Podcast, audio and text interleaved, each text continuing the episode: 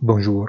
Depuis la lecture des procès-verbal tant attendus de la dernière réunion de la Fed, en fait le seul véritable événement de la semaine en cours, le message qu'on peut le glaner est que la Fed est beaucoup plus préoccupée par les risques d'inflation que par les risques de récession. Cependant, en regardant la réaction sur la courbe de rendement des titres du Trésor, tout en baisse à partir de l'échéance d'un an, il semblerait comprendre exactement le contraire.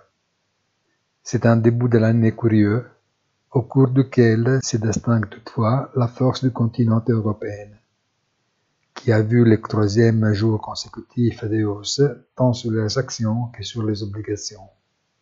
Un début marqué par l'optimisme en attente de confirmations durables. Bonne journée et rendez-vous sur notre site easytradingfinance.it.